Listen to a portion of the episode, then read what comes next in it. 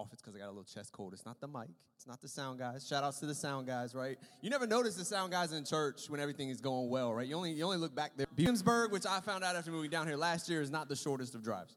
So to come down, be with us, lead worship was awesome. We thank you. Um, my wife, as some of you know, if you were here last week, she is in Richmond. Her cousin, who was her age, who she spent a lot of her childhood with, passed away last week in a tragic car accident at about 2 p.m., right before service. So she's been up there pretty much all week, um, and she's there right now. Actually, the funeral is at 4 o'clock. So you could continue to pray for her family. You know, we serve a God that says, Those who mourn will be comforted. Even says, Blessed are those who mourn, for they will be comforted. So let's continue to pray for their family. Um, but uh, she and I have, I've driven up there a bunch of times this week, but we're talking about FaceTime. And she's called me multiple times and I've let it ring through and I know she's on the other end, like, are you serious? What's going on right now? You're just gonna let it go to voicemail. But then I'll FaceTime her right back. Because as we talked about last week, there's all these kinds of communication, whether it's phone calls, text messages, GroupMe's, direct messages on Instagram, Twitter, or Facebook, all these ways to communicate. But to me, FaceTime is the most intimate because you can make eye contact with the person you're talking to. And, I read an article early on uh, when we were married. We're working on six years now um, shout out to Steph's parents if they podcast. Their 33rd anniversary is tomorrow. But I read an article when we were newlyweds, because you're trying to have like the, the best marriage ever, right? So I'm reading all these blogs, and on Facebook at the time, everybody was posting like six things for this, and the fifth one will make you laugh, or five things for this, and the fourth one will give you goosebumps. It's tired and played out. But there was an article that gave a list of things that every married couple should do regularly. So, what do you think some of the things were on that list? Things that married couples should do together regularly. Pray. Anybody else? Thank you. yeah, yeah. Intimacy. Yep. Kids are in kids' church. We can talk about that. Who else? Go on dates. Yeah. Keep dating your wife after you get married. Advice for all you singles dating never stops. Amanda. Have fun, laugh together. Talk to each other, communicate. Yeah, that's good. Anybody else? Fight? Dude, those two go hand in hand because I don't remember if it was that list. I don't know if it was an article or a person. They said to me, You haven't communicated if you haven't argued. So I would try to pick fights with Steph. Like, you know, just talking, talking louder or like insulting where she put the salt, but she would know. So it's hard to pick a fight with somebody if they know you're picking a fight. So we would end up laughing within uh, 30 seconds of that. But it was fun while it lasted. After a while, she just got annoyed. So I was like, all right, let me stop. We'll we'll argue when we argue. So I don't know. I don't know that wasn't in this list. One of the things though that they said you should do daily with your spouse is five minutes of uninterrupted eye contact. Has anybody ever done that once with their spouse? Good, because I completely ignored that. We tried a couple times. We maybe got to like 30 seconds, 45 seconds, and we're like, this is dumb. Or we started laughing. So we've never in our marriage maintained eye contact for five minutes. But that article was, was the idea was mutual gaze will arouse emotion. You know, when you look somebody in the eyes, it's intimate. And it's not always positive emotion right? If you watch the, the MMA, right, the, the co- press conference slash weigh-in this week, they have them, you know, square off and look at each other, and within 30 seconds, they were brawling, and they had to have, like, armed cops on stage. So eye contact doesn't always arouse the right emotion, but for people who are in love, right, for people that love each other, eye contact can be overwhelmingly positive. It establishes a relational connection. And it's not just with your spouse. How often do you ask your kids when you want the whole truth, nothing but the truth? You say, hey, look me in the eyes, right?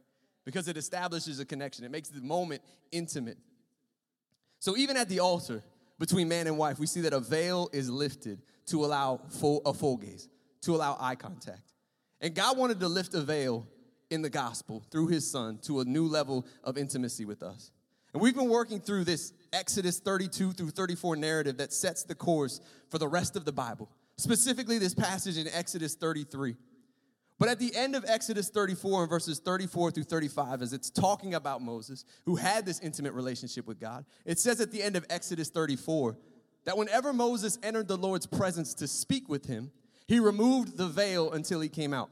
And when he came out and told the Israelites what he had been commanded, they saw that his face was radiant. Then Moses would put the veil back over his face until he went back to speak with the Lord. So all the way later in the Bible, in Second Corinthians chapter 3, verses 13 through 18, Paul references this. I'm going to read most of this passage real quick. You don't have to turn there, but we're going to look at this verse in multiple facets tonight. It's verses 13 through 18 of Second Corinthians. It says, We are not like Moses, who would put a veil over his face to keep the Israelites from gazing at it while the radiance was fading away. Even to this day, when Moses is read, a veil covers their hearts, speaking of the Israelites. But whenever anyone turns to the Lord, the veil is taken away. Now, the Lord is the Spirit, and where the Spirit of the Lord is, there's freedom. And we, who with unveiled faces all reflect the Lord's glory, are being transformed into his likeness with ever increasing glory, which comes from the Lord, who is Spirit. So we can never spend enough time in the Word. So I want to take that which we're going to apply tonight to the relationship that, that Moses had with God. How do we establish that kind of relationship? Because he had an intimate relationship with God. Again, it says in Exodus 33, verses 7 through 14, that Moses used to take a tent and pitch it outside the camp, some distance away, calling it the tent of meeting. The Lord would speak to Moses face to face as one speaks to a friend. Moses said to the Lord, You have been telling me, lead these people, but you have not let me know whom you will send with me. You have said, I know you by name, and you have found favor with me. If you are pleased with me, teach me your ways so I may know you and continue to find favor with you. Remember that this nation is your people. So Moses, as we talked about last week, would pitch this tent to maintain relationship with God. He spent so much time in God's presence, it was so intimate that it was described as face to face, and he got a, a skin condition.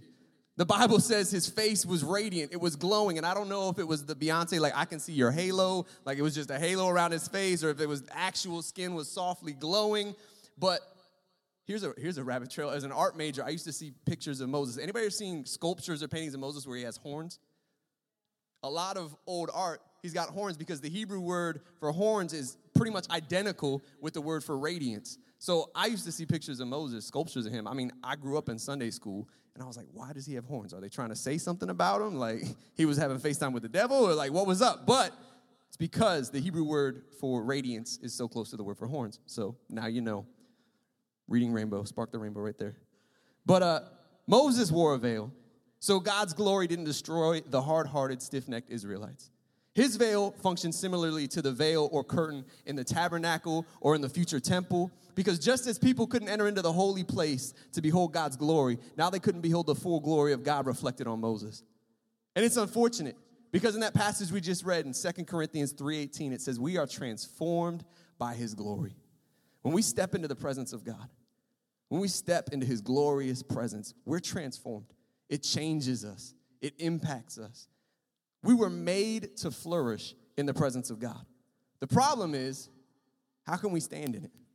Because for the Israelites, right, an unholy people stepping into a, the presence of a holy God, that's trouble.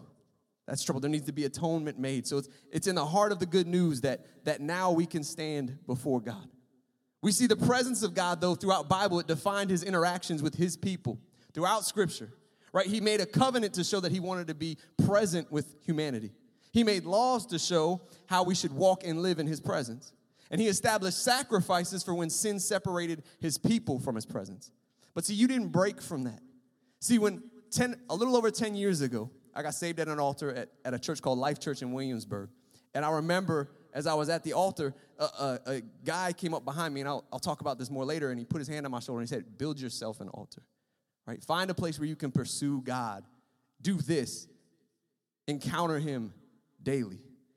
And I took that advice to heart. It affected my pursuit of God, and I still think about that quote all the time. But in Moses' day, in his time, this was a big no no. You didn't just build yourself an altar and worship God.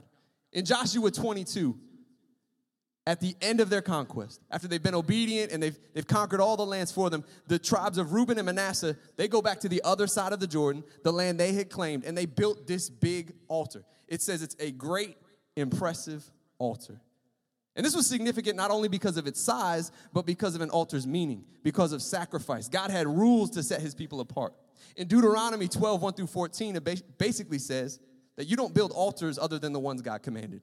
In Leviticus 17, 8 through 9, it says if you don't sacrifice at the tabernacle or temple, essentially you're cut off. So right away you see Joshua squad up with a bunch of guys to go over and, and talk to them, investigate, and do what was needed. In Deuteronomy 13, 12 through 16, it gave them instruction for this moment. It says, If you hear it said about one of the towns the Lord your God is giving you to live in, that troublemakers have arisen among you and have led the people of their town astray, saying, Let us go and worship other gods, then you must inquire, probe, and investigate it thoroughly. And if it is true, and it has been proved that this detestable thing has been done among you, you must certainly put to the sword all who live in that town. That town is to remain in a ruin forever and never be rebuilt. So that's serious business. You didn't just go and build an altar. And luckily, Joshua and the priests that were with him and the people that were with him, they obeyed that to the T. They, they, they probed and investigated first. Because for the, these tribes, they were building a monument. They wanted to feel unity with their brothers across the Jordan River. So for them, it wasn't an altar. They weren't going to make sacrifices at it. But lessons from this story for us. The first is that we can't worship just in any way we please. Jesus asks for people who worship in spirit and in truth. That's John 4 24. And we can't just say that I'm gonna worship God and then just live my life in, in any way that I please. Because God cares about worship, and worship encompasses your whole life, not just a moment on a Saturday night or a Sunday morning if you haven't caught on to Saturday night yet. But the second thing that's also significant about this passage is, is that it doesn't totally apply to us. In Second Corinthians 3:17, it says, Where the Spirit is, there's freedom. And in the context of Sinai and Moses and the commands, the freedom Paul speaks to is a freedom from the veil that keeps us out of the presence of God. Again, a veil covered Moses' face as he was their mediator. A veil covered the Holy of Holies in the temple as, as atonement was made and mediation was carried out through sacrifice. But during Jesus' death on the cross, the veil was torn. It's as if he wanted the church, the bride of Christ, to have a, a more full gaze on his face to be able to step deeper into the presence of God. So, how? How do we establish a relationship that could be so intimate in nature that you could describe it as face to face with God? Like FaceTiming with the throne room of heaven. Last week we looked at why. Why prioritize God's presence? This week I want to look at how. What stones should we lay at the base of the altar? What practices and what perspectives should be at the foundation of the altar we build to pursue God? And to work through that tonight, I just want to look at John 1 because it highlights the work that Jesus did and it also points back in many ways to these passages in Exodus 33 and in Exodus 34. So John 1 says this. Says the word became flesh, speaking of Jesus, and made his dwelling among us. We have seen his glory, the glory of the one and only Son who came from the Father, full of grace and truth. Out of his fullness, we have all received grace in place of grace already given. For the law was given through Moses, grace and truth came through Jesus Christ. No one has ever seen God but the one and only Son, who is himself God and is in closest relationship with the Father, has made himself known. So, the first verse in John chapter 1 I want to pull from is John 1 14 where it says the word became flesh and made his dwelling among us. And as we talked about ever so briefly at the end of last week's service, in the Greek, it basically says that he made, well, he doesn't say he made his dwelling. It says the word became flesh and essentially tabernacled among us. It's the way it's translated. See, the tabernacle in the Old Testament, as we read Exodus, we see it's the, the place of sacrifice. It's the place of being able to, to, to step into and meet with God. And Jesus, through his sacrifice, opened that door to God's presence for all his people. So he didn't die for a, a want or an added benefit. He died because that's a need. We're made to flourish in the presence of God. Moses felt this need. He said, I'm gonna pitch this tent and press into God's presence. And because of Jesus, we, like Moses, can pursue God's presence in an intimate way. Jesus displaced the tabernacle and the need for a mediator by stepping in as the mediator and dying for us. Again, 2 Timothy 2:22 says there's one God and one mediator between God and man, the man Jesus Christ. And Hebrews 4 verses 14 through 16 talks about how Jesus was the perfect high priest and because of his sacrifice, we can enter into the presence of God. And Moses had his own access and he took advantage. It says in verse 7 of Exodus 33 in the New Living Translation that it was Moses' practice wasn't just a, a once in a while pursuit. Wasn't a break glass in case of emergency. It wasn't a I'm only going to enter God's presence when I need another miracle because God did plenty of them. It was before I'm to do anything else. Before I'm to tweet to my million followers because he was leading about a million Israelites. Before I'm to do anything else, It's my practice, it's at my core to get into God's presence. But if you look at the rest of Israel, they were cool. they were cool with the pillar of fire and the pillar of cloud that led them by night and day. And it was almost as much, or it almost seemed like they were cool with God having pursued them, delivered them, but they didn't want to pursue Him in obedience. Says they were hard hearted, they were stiff necked. Many died, many missed the promised land, many missed out on God's promises. How many people in the church are missing out on God's promises because they're okay with Jesus having pursued them, but they're not stepping into any pursuit of God and His presence that's available to us? See, there's this flawed perspective that we can sometimes get where we've been there, we've done that. I met Jesus at the cross, or I met God at an altar, and I've checked off that box, and the pursuit ends there. We don't need to seek Him.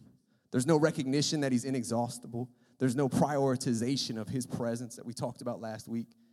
You know, at age 20, when I was a senior at William and Mary, my parents raised me in the church.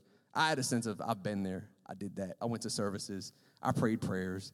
I, I went to the altar. I believed in Jesus in the sense that James says that demons believe in Jesus and they tremble. It never affected my pursuit of God. I never established a relationship with Him. But at an altar at age 20, after a female invited me to a hip hop concert that I didn't know was a part of a greater conference, that there were going to be pastors there preaching, one of them just rocked me. And I remember getting at the altar and just kneeling in God's presence and crying and, and realizing that God is king didn't just mean I, I had to get my life together before I went to him. Didn't mean that at all.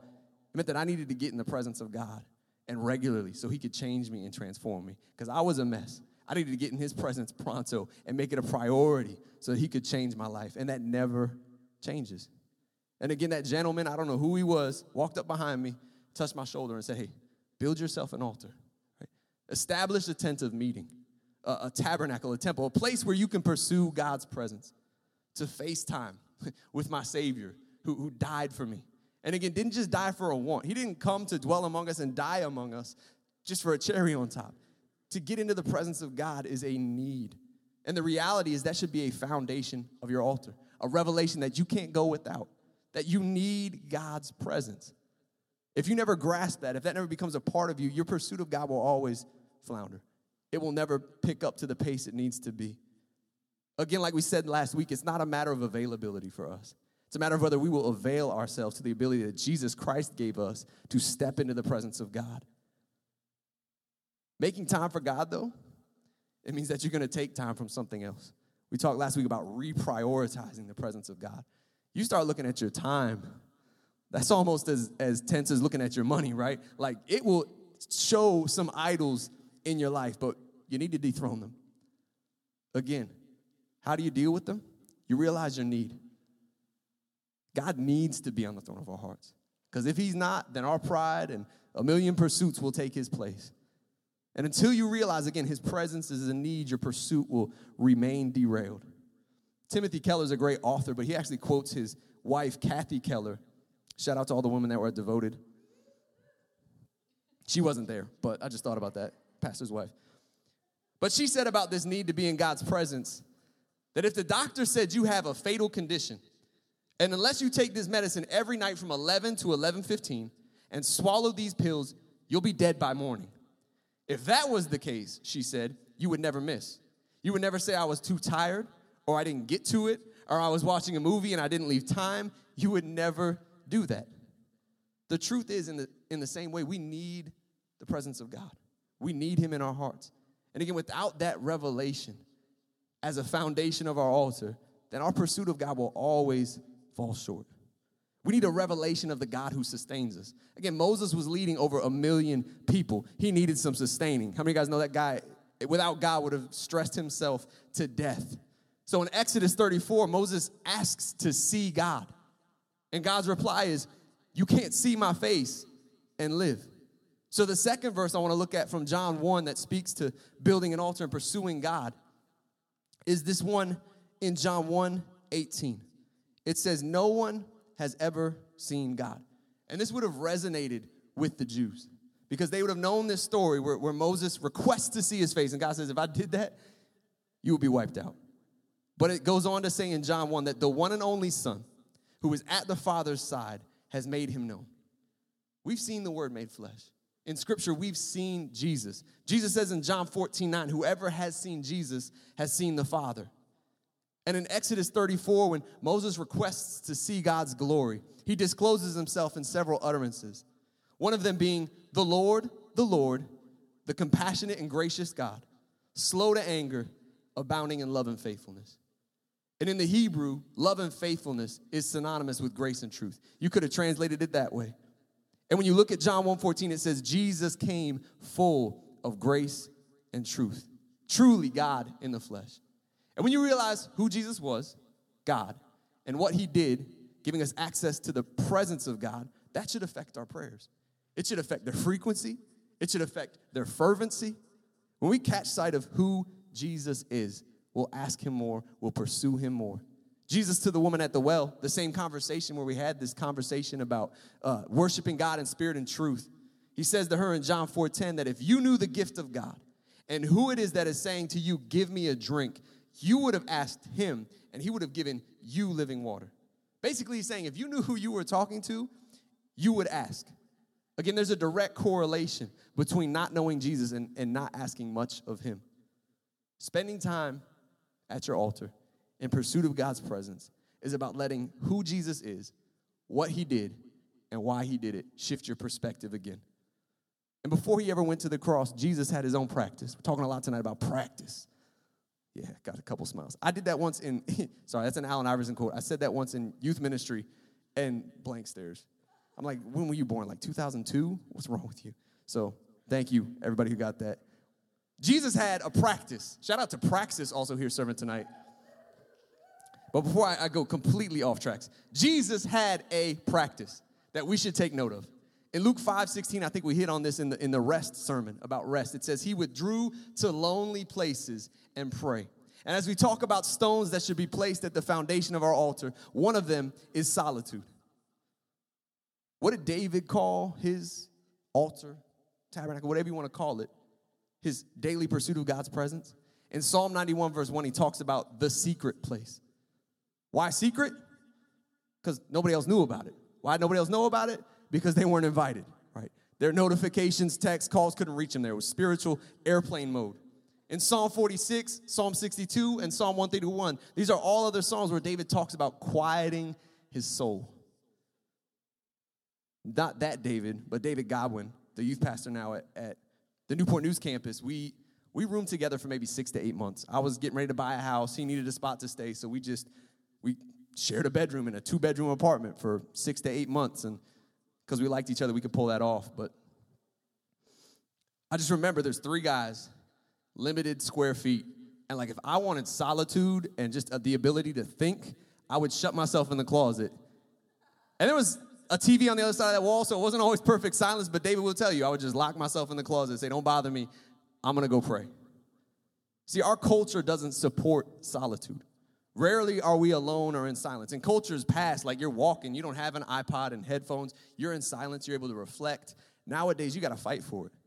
Jesus, in that regard, was ahead of his time because he always had crowds following him, pressing up against him. Even when they weren't there, often it was the disciples. So Jesus had to fight for solitude, and he did.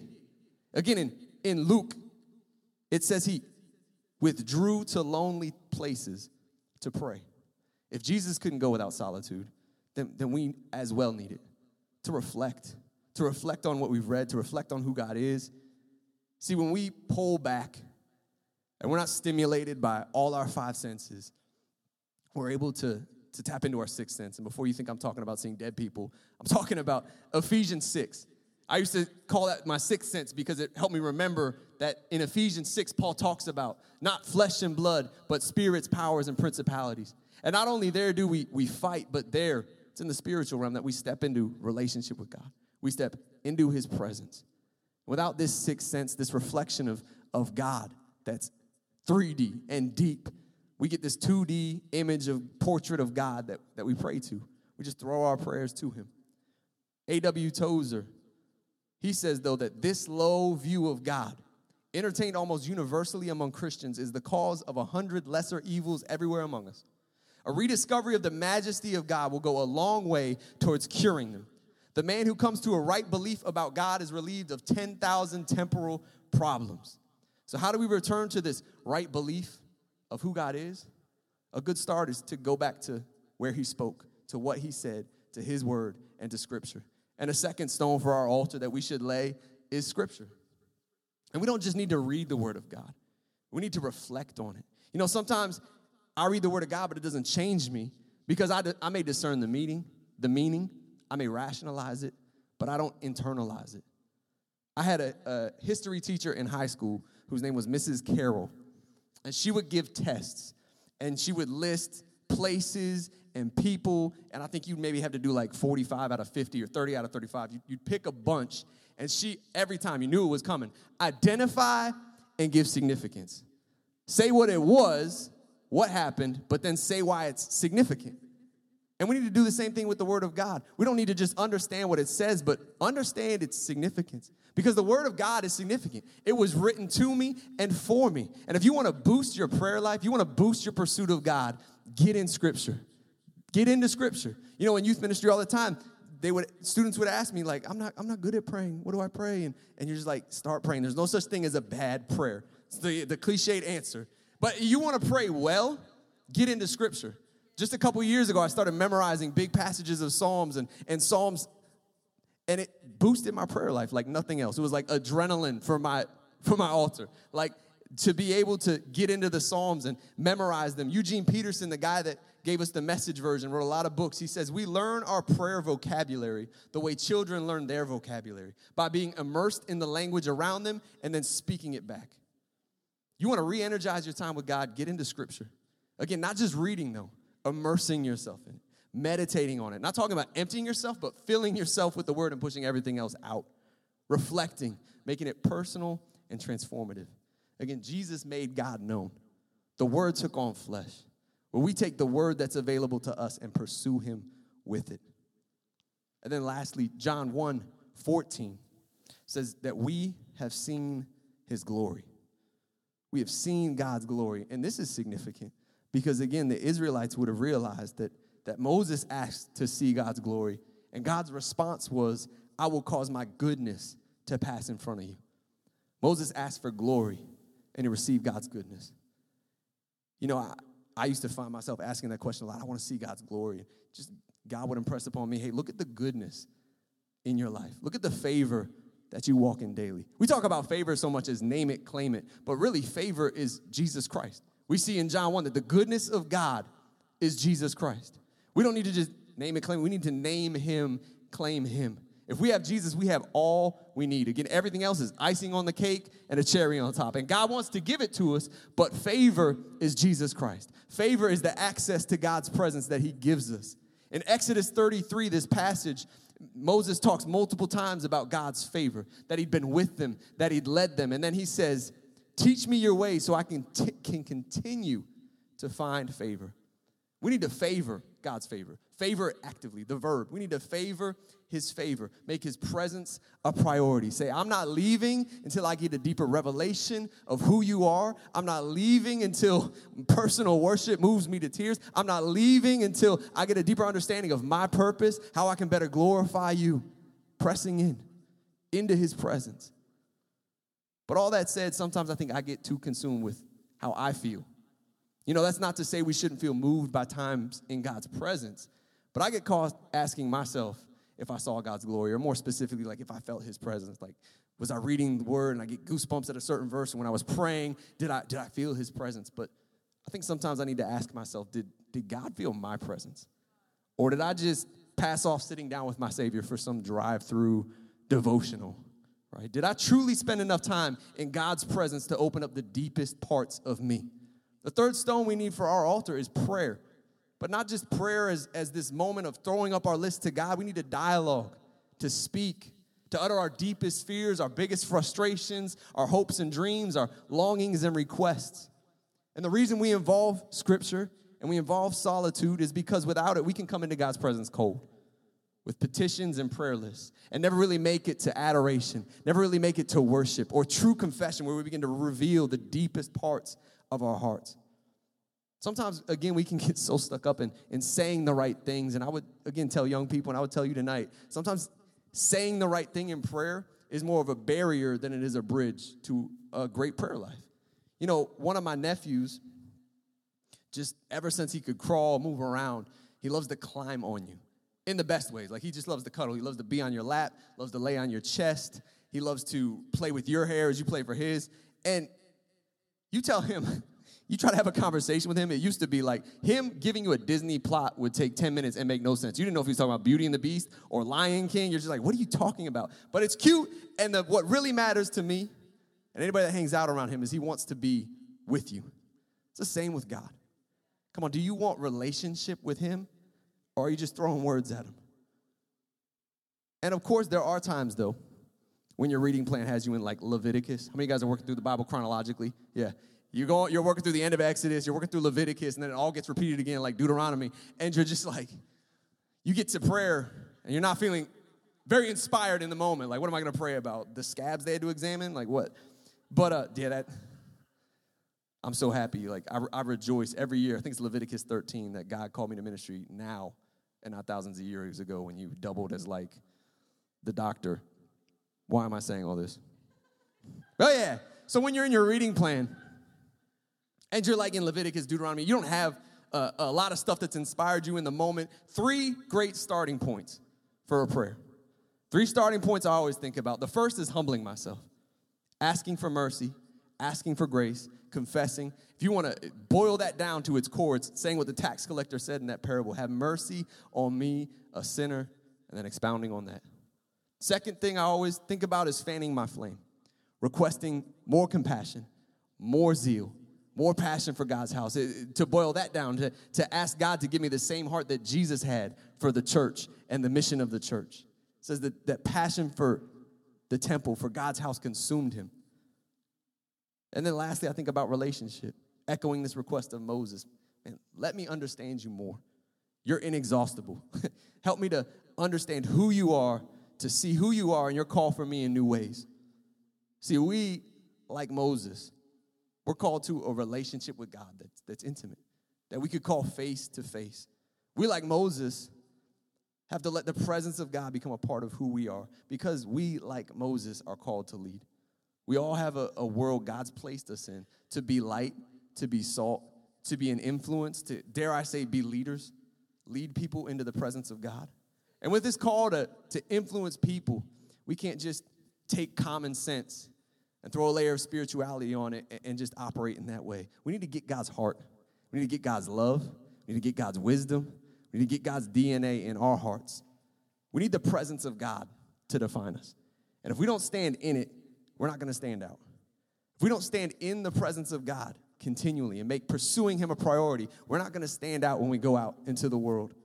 Again, when Moses asks to see God's glory, and we go to those verses we started with tonight. It says his face glowed. He was marked by the presence of God. And you fast forward all the way to the book of Acts when these, it says, ordinary, unschooled guys were turning the town of Jerusalem upside down. It says the religious leaders saw them and they, they realized they were unschooled, realized they were ordinary, but just their countenance, they could, re, they could see that these people had spent time with God. Come on, we're called the same way they reached Jerusalem and, and the cities beyond to, to reach this region. Reach Suffolk, Carrollton, of Wight, Smithfield, Chesapeake, Portsmouth, all around here. We're called where God's placed us to reach people. But before we invite people into a relationship with God that's so intimate that it can be described as face to face, they're going to see our face. And will our countenance, will we be marked by a relationship with the presence of God that defines us? Come on, if I could close and have the worship team come up.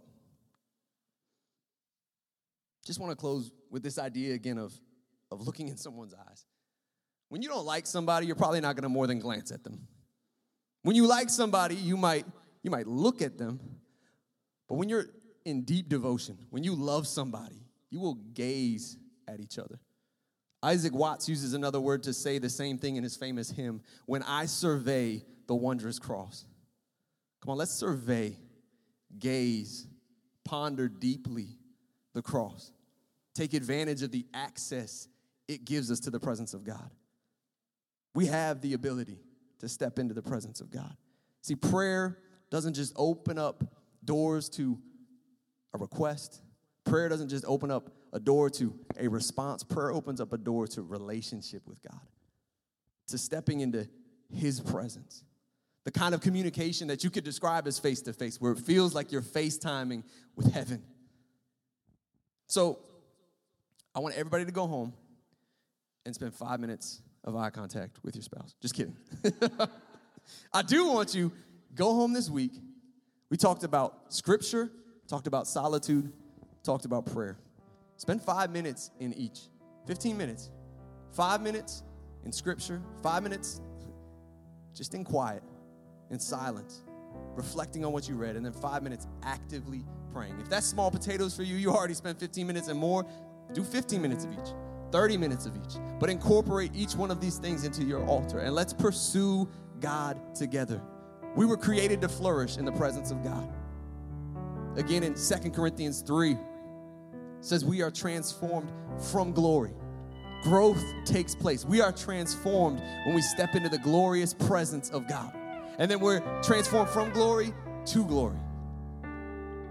One day we will participate in God's glory in all of its fullness. But come on, there's a heaven now that goes with that heaven forever. Our life in God begins and ends with entering into His presence. Now in the Spirit, then face to face. So let's not wait. Let's even now, as the worship team begins to play a song, let's step into His presence now and worship. Let's take advantage of this altar, this moment, and pursue the presence of God together. Amen? Come on, let's worship.